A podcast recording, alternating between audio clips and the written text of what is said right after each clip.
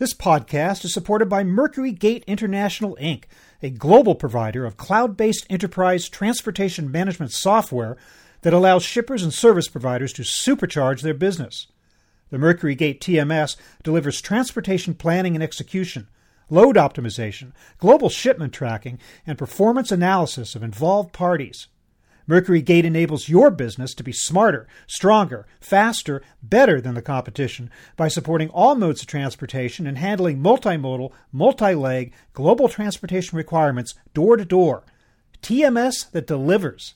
www.mercurygate.com. Now, on to the podcast.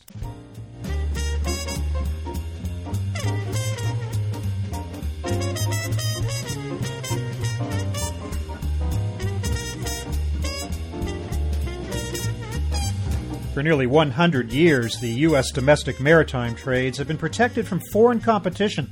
Some say it's time to remove that barrier. Are they right?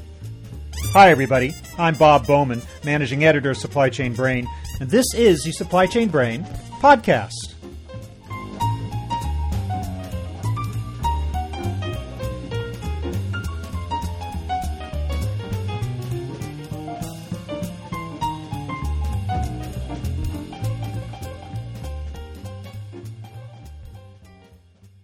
The Jones Act, part of the Merchant Marine Act of 1920, restricts the domestic trades to ships that are U.S. flagged, U.S. crewed, and U.S. built. Lately, the law has come under fire for being archaic and unnecessary. A recent report by the Heritage Foundation claims that repealing the Jones Act would save the U.S. economy $682 million a year. It says the law is stifling competition.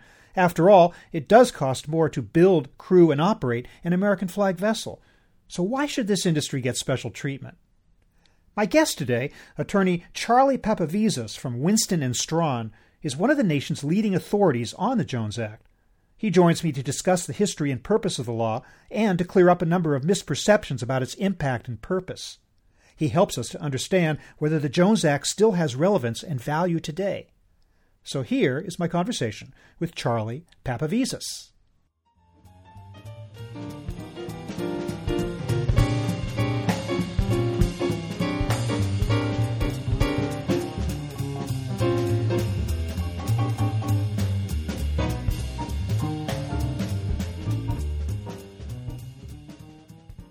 Well, Charlie Papavizas, welcome to the program. Uh, my pleasure.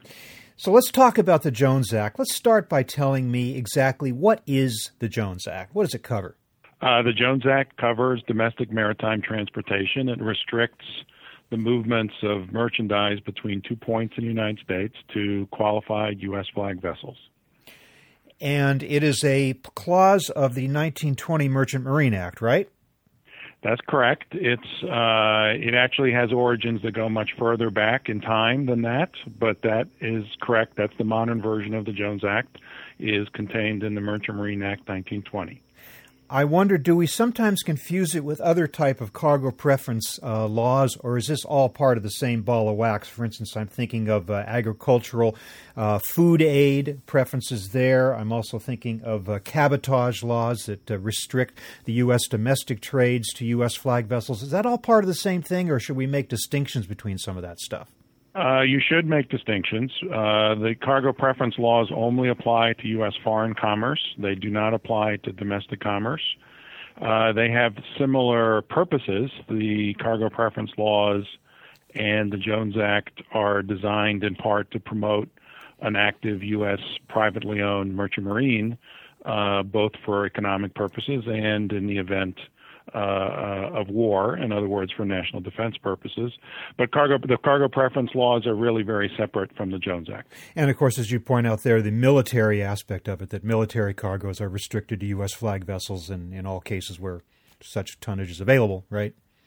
That, that's correct. But again, that's in the Foreign Commerce. The, the Cargo Preference Act of 1904 applies to foreign commerce, as does the uh, 54 Act, uh, Cargo Preference 54 Act. Yeah. Now, there are some loopholes, aren't there? I mean, uh, is it not the case that the Jones Act can be waived if uh, sufficient U.S. flag tonnage is not available to, to get the job done or to provide a particular service?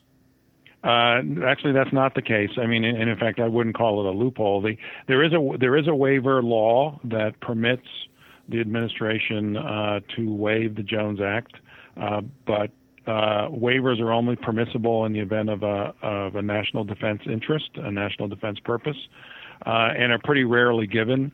Uh, there have been waivers following um, the recent uh, mega hurricanes that the United States has suffered, Katrina, Rita, and Sandy. But in each instance, the waivers have been pretty narrowly defined and of short duration, uh, which I think tells us that that waivers are difficult to get, and that in fact is the case. Didn't that become an issue in the BP oil spill in the Gulf? There was talk about wanting to waive it to bring in some uh, cleaning uh, vessels that supposedly were not available in the U.S. flag fleet. Uh, that was that was discussed. That came up. Uh, a lot of it was pretty wrong-headed, in the sense that there was plenty of available uh, U.S. flag capacity, and um, uh, so I, no waivers were issued that I'm aware of for oil skimming vessels or, or anything like that. We're not that far away from the Jones Act celebrating its century of uh, of, of, of birth, uh, you know. So I'm just wondering, in all those years since it's been around, has it essentially always been under fire in one way or another from opponents, or has it been pretty secure for a good part of its life? I guess it depends on what you mean by under fire. I mean, the, are there critics of the Jones Act? Yes, there are. But then again, there are critics of many laws that uh, that we've had of longstanding nature, and the Jones Act has is definitely of longstanding nature. There was a period in the 19th century where it wasn't criticized in the 20th century. I don't know, but uh, but in any event, it's it's been a pretty solid law. It's been around um, in, in essence since 1789. Uh, it has very strong support, and it has uh, viable purposes in terms of economic uh, purposes and national defense purposes. But it has survived while other types of preference have not or have been under even more fire. I'm thinking, for instance, of construction subsidies that used to be in place. I believe those are pretty much gone, are they not? Operating differential subsidies, I guess they're still there, but they've been under fire too. And somehow the Jones Act seems to soldier through all this it's true that there there were certain programs in the maritime industry that that no longer exist that were enacted in the 1930s and, and, are no longer funded. They actually exist; they're just not funded. And you're correct, operating subsidies and uh, construction subsidies. But but the Jones Act, as I said, has been pretty solid. It has strong support, and uh, I certainly tell people that one of the reasons that it has survived, I believe, is that it's been somewhat flexible in the sense that it, the law as we have it today is not the same law we had 20 years ago or 100 years ago. Congress has made changes. Congress has included provisos, and it's always being uh, administered by the agencies in ways that result in um, changing interpretations over time to account for technology changes and so forth. Can you talk a little bit more about what some of those changes have been over the years? The Jones Act, in some ways, has been strengthened over time. For example, it's been made clear that if uh, a person takes a vessel and rebuilds it outside the United States, that that's prohibited. Uh, it used to be possible to take a vessel and do that, and in effect, many people would say get around the U.S. construction requirements. At the same time, the Jones Act in some ways has been loosened. Uh, for example, some years ago, Congress changed it to permit foreign lease financing, to permit foreign banks and foreign leasing companies to own Jones Act vessels. So, so that's what I mean by in certain circumstances it's been it's been strengthened. In other cases, it's been altered to make it more flexible. Do you believe that we need the Jones Act, and if so, what is the argument in its favor? Well, I don't know that I really want to express an opinion as to as to whether we need it or not. As you know, I'm in the law business, and clients hire us to do what uh, what they hire us to do. But the arguments in favor, as I understand them, are one that it supports a very vibrant domestic uh, maritime industry, shipyards, ship owners, ship operators, and U.S. citizen merchant mariners. And without such an industry, we would have problems in supporting our troops abroad and in terms of our national defense posture generally. So I, I believe those are the arguments in favor of it. According to the Heritage Foundation, which is a, definitely opposes the Jones Act, repeal of the Jones Act would save the U.S. economy $682 million a year. Have you seen that figure? Does it seem credible to you at all? I don't think it's credible because I don't think the Heritage Foundation takes into account that in large measure the Jones Act does nothing more than impose uh, U.S. law on U.S. domestic commerce. In, in other words, it's not possible for British Airways to fly between Chicago and Houston. Any any and no one takes any special note of that, and no one writes down a figure in terms of whether that's a cost to the U.S. Um, economy. And the Jones Act does little more than that. In other words, require U.S.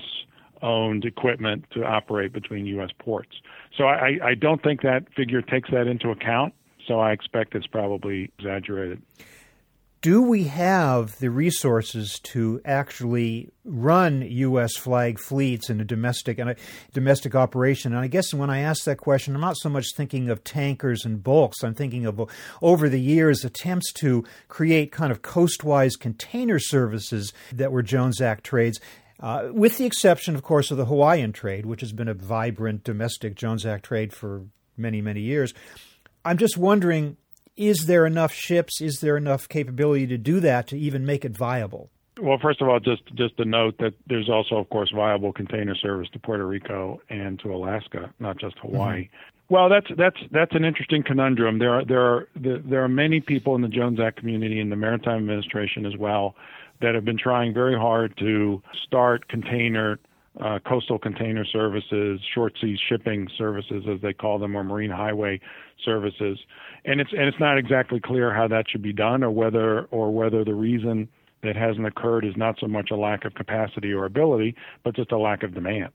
In, in other words, that the trucks the truck network and the rail network do a pretty good job, and therefore there isn't a need for these. It's not clear. It's not clear what the answer is, but but you're correct in pointing out that it hasn't occurred with the lower 48, so to speak. It used to be one of the hits on that idea was that it was just too slow.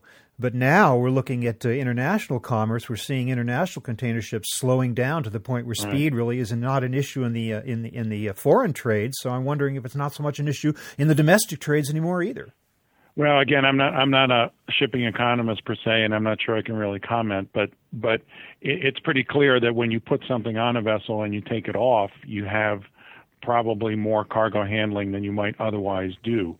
So even if the vessel is operating quickly or slowly or whatever, there are other factors in terms of those costs, uh, potentially extra handling costs. The harbor maintenance tax potentially is applied twice when otherwise it might only be applied once to an import. Yeah, there's there there are a number of issues at work here. Uh, and as I said, there are lots of very smart people have tried to figure their way through this un, unsuccessfully. So I don't know that you and I will do any better in, in you know in this this interview. Okay, I guess we won't try too hard in that area. There there is the argument though, uh, and I know you've heard this a million times that it's just simply too expensive for a U.S. flag fleet to operate, that crews cost too much, that ships cost too much. It's just not commercially viable, even with that kind of protection that the Jones Act affords. So, what do you think about that? Well, I, I, th- I think these these costs are all costs of just being an American. If you look at what a U.S. citizen crew goes uh, puts in in terms of training, in terms of uh, uh, security checks, in terms of the experience that's required, and then the taxes they have to pay, and the owner taxes that have to be paid, and then all the, the laws that we impose as a country on all our domestic businesses, then uh, one shouldn't be surprised that those costs wind up being greater than the cost of operating with a Panamanian flag or a Maltese flag, and the crew and the owner don't pay taxes, and so forth. I think these are just the costs of having an American operation, and I and I think uh, we shouldn't be surprised about them.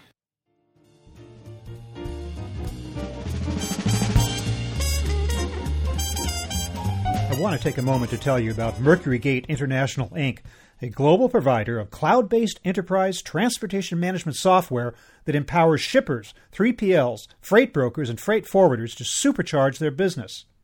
300 customers worldwide use the Mercury Gate TMS every day to plan and execute their transportation, optimize loads across customers, track and trace their shipments, and analyze the performance of all parties involved.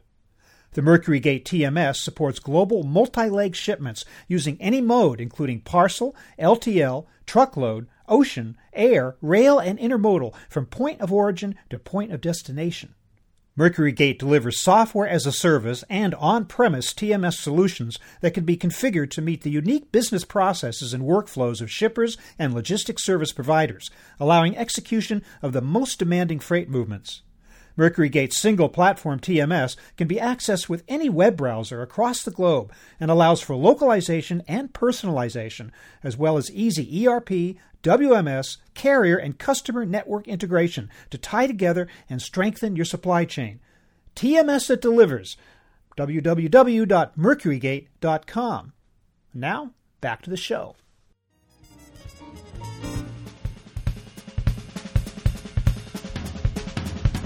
You had mentioned that nobody uh, nobody blinks an eye at the at the use of cabotage for air travel, but again, the comparison there isn't exactly the same, is it? Because the costs of crews and pilots for foreign airlines serving the United States are not necessarily that much different, if indeed they're different at all from that of U.S. Uh, uh, operations, right? That's probably a fair comment, and also the the the issue of construction. In other words, one area where the Jones Act plainly differs with other cabotage requirements is that the vessels have to be built in the United States for the Jones Act, whereas aircraft do not, uh, or rail cars or or or trucks or whatever. So there's there's definitely a difference there to be examined. Again, I don't I don't have the facts and figures to tell you how significant that is in terms of the cost difference, but there's but there it is a difference. Well, can we talk about shipbuilding for a minute? Do we have a vibrant enough shipbuilding industry in this country to fulfill the needs of a U.S. flag fleet uh, in domestic service? I guess that's a matter of judgment. Do we have active shipyards? We absolutely do. Are they producing high quality products? They absolutely are. Uh, is it enough? Well, again, to me, that's a matter of judgment as to whether the demand exceeds the supply. I think U.S. shipyards at the moment are all humming. Uh, and I would say that's a good thing, not a bad thing. So the capacity's there, the technical know-how's there. Shipyards like NASSCO um, and Aker in Philadelphia are, are are very well attuned to worldwide uh, practices. They have joint ventures with shipyards uh, in other countries, uh, you know, and, and are world class operations. So I, I again, as, as to whether it's enough, uh, that's for someone to judge, I guess. It was only just a couple of weeks ago, or if even that, that we heard about this new uh, uh, additional Jones Act tanker being uh, built at, uh, by General Dynamics for Kinder Morgan. Which, uh, and the argument when that was announced was that this is proof positive that we need no Jones Act waivers because the uh, infrastructure and the capability in the American ships are there to get the job done. Like I said, it's a matter of judgment, and it's not really mine to render. But I'll just I'll just note something that people tend to overlook, and that is we're talking about a 20 or 25 year asset. So when someone says, well, the rates are high today, well, they may very well be high today, but then it might not be high in a year or two or five years, in which case, over the life of the vessel, the owner may not have done all that well. These things have to be taken into account, and the mar- and let's let the market take it into account. The rules are the same for everybody. Construct in the United States, use a U.S. crew, pay U.S. taxes. Let's let the market decide that. Of course, it's not a market in the sense that it's open to competition everywhere. It's a mar- you know it's a self-contained market, but I guess even within that there are still market market-based rules that you have to play by. And that's that's certainly the way I see it. Uh, yes, it's it's it's not a market necessarily that's associated with the world market. It's self-contained, in, in again only in a sense but um, but the market does prevail. I mean, these, the companies in the Jones Act compete very hard with each other, as do the shipyards with each other. Uh, and I don't think we should think otherwise. I mean, that's this is definitely an aspect that's no different than any other market. What kind of figures have you seen that uh, indicate the number of jobs that would be at stake if the Jones Act went away tomorrow? See, I'm not. I'm not sure I'm the right person to answer that. I mean, I think it's a pretty big number um, when you count all the ancillary services, not just the direct jobs. In other words, not just the crews and uh, the shore-based people that run these businesses, but but also everybody else that supports uh, any maritime business in the world. The, the the people who do repairs, the people who provide spares, the people and so on all of these companies. It's a pretty big number. It's a pretty it's a pretty substantial industry. I want to talk also to get back to what we were talking about waivers. It's a pretty high bar. uh, for waivers. And yet, do they happen out there? And, and if so, what are some of the circumstances that would allow for a waiver? Well, as, as I said, they're not. They're actually pretty rare. The uh, the way Customs and Border Protection, which is the lead agency, tends to be the lead agencies agency on these matters, deals with this. Uh, commercial expediency, as they say, is insufficient. In other words, if someone comes in and says, "Well," the only U.S. flag vessel available, Jones Act qualified vessel, is very expensive, the answer to that is you don't get a waiver. So it has to be a national defense interest, and that's pretty rarely invoked. In the last 10 years or so, those have tended to be only in the cases, like I mentioned, of a major uh, national event like the big hurricanes. U.S. takes such a big hit from uh, opposition in other countries about uh, the protecting its its protection of, of, of, this trade. Do other nations have similar uh, laws on their books? Uh, they do. There are maritime cabotage requirements like the Jones Act or similar to the Jones Act uh, around the world. Uh, unfortunately, I don't know that we have a good catalog of those. The Maritime Administration uh, did a study of similar requirements, but it's quite dated. It's from the 90s. But there are many countries have these sorts of things. I believe, for example, the European Union restricts uh, not between their their countries that are members, but from outsiders participating in the, their domestic trade. So, in other words, Greek companies can operate in Norway, and Norwegian companies can operate in Greece, but U.S. companies cannot operate amongst the islands in Greece. Mm, so, so I, I, I don't think that's any different. Yeah, in fact, I think uh, I, I, could be wrong because I'm certainly no expert in this, but I thought that every major uh, country has practices some sort of maritime cabotage or close to every in, in attempting to protect their, their trade in that way. I don't think we should find that surprising for the reasons I alluded to before, which are when you're talking about a country's domestic commerce, it shouldn't surprise us whether it's maritime or aviation or whatever, that the country takes a strong interest in their domestic commerce and regulates it in some way. Um, and, and usually, usually in a way that's that's very much in tune with the way it regulates everything else that happens in that country. So you're in Washington, right? Yep. Uh, so you kind of have your ear to the ground as to what's going on legislatively with regard to uh, sentiment for or against the Jones Act. You know, it all comes down to money, though, and we have so many issues about money with regard to transportation these days.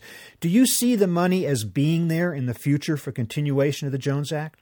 Well, the Jones Act has has enjoyed strong support, uh, and it has strong support today. Do I see that changing? No, I, I don't see that changing. I think the Jones Act uh, will have strong support in the future. And it's organized support, it's determined support. Whether money is really the, the issue, it's it's it's organized and determined. That to me are the more important issues but a philosophical shift away from federal government support of industry uh, certainly has been taking place to some extent in the recent decades. And as we look ahead now to the coming election and one beyond that, certainly the possibility of a more conservative, more so called free market mentality taking control of both houses of Congress, maybe the White House, you know, this whole idea, the, the Tea Party ethos about, you know, we shouldn't virtually pay for, no, government shouldn't pay for anything. Does any of that create like dark clouds on the horizon for the Jones Act. Well, and there's nothing nothing in Washington is predictable. Uh, you know, people uh, get paid a lot more money than I do to pretend like they can predict what's going to happen in Washington, but we're all making it up. So who knows?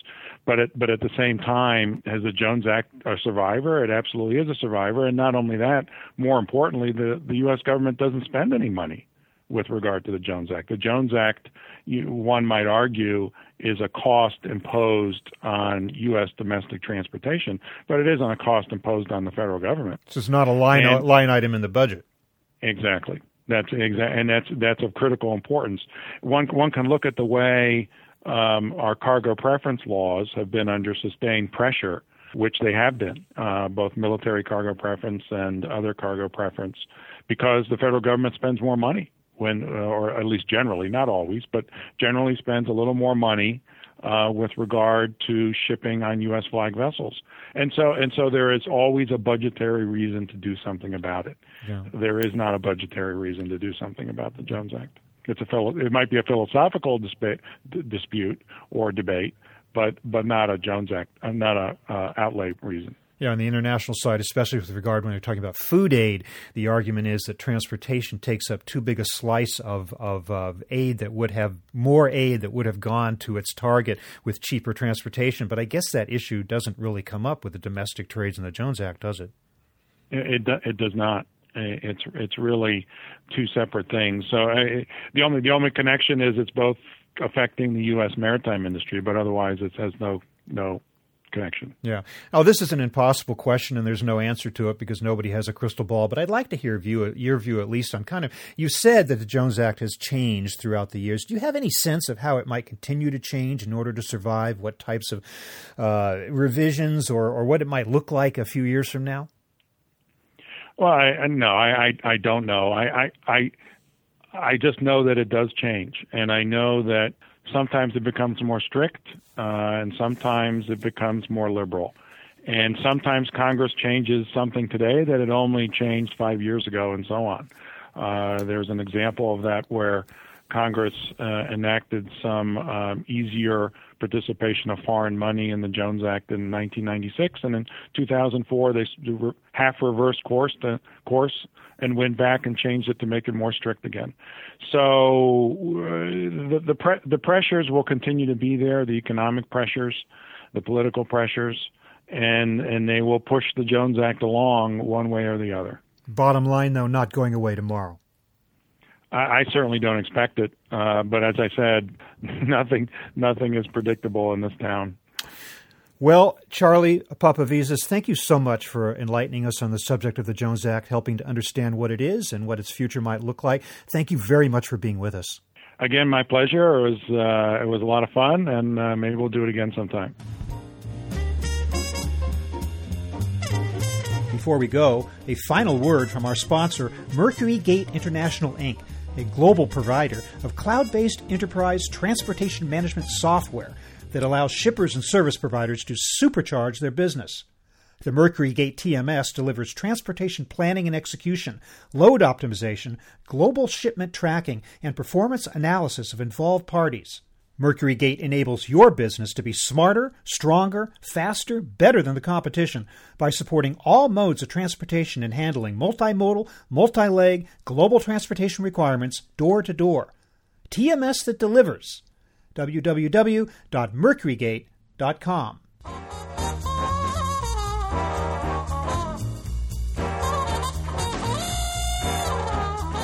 Well, that was my conversation with attorney Charlie Papavizas talking about the Jones Act. Hope you enjoyed the show. I'm Bob Bowman, managing editor of Supply Chain Brain. We're online at www.supplychainbrain.com, where we post a new episode of this podcast for streaming and downloading every Friday. You can also read my think tank blog, watch nearly 2,000 videos, and access all of our other content, including the digital edition of our magazine. Look for us on Facebook and LinkedIn, and follow us on Twitter at SCBrain. And don't forget, check us out on iTunes. Just search for Supply Chain Brain. See you next time.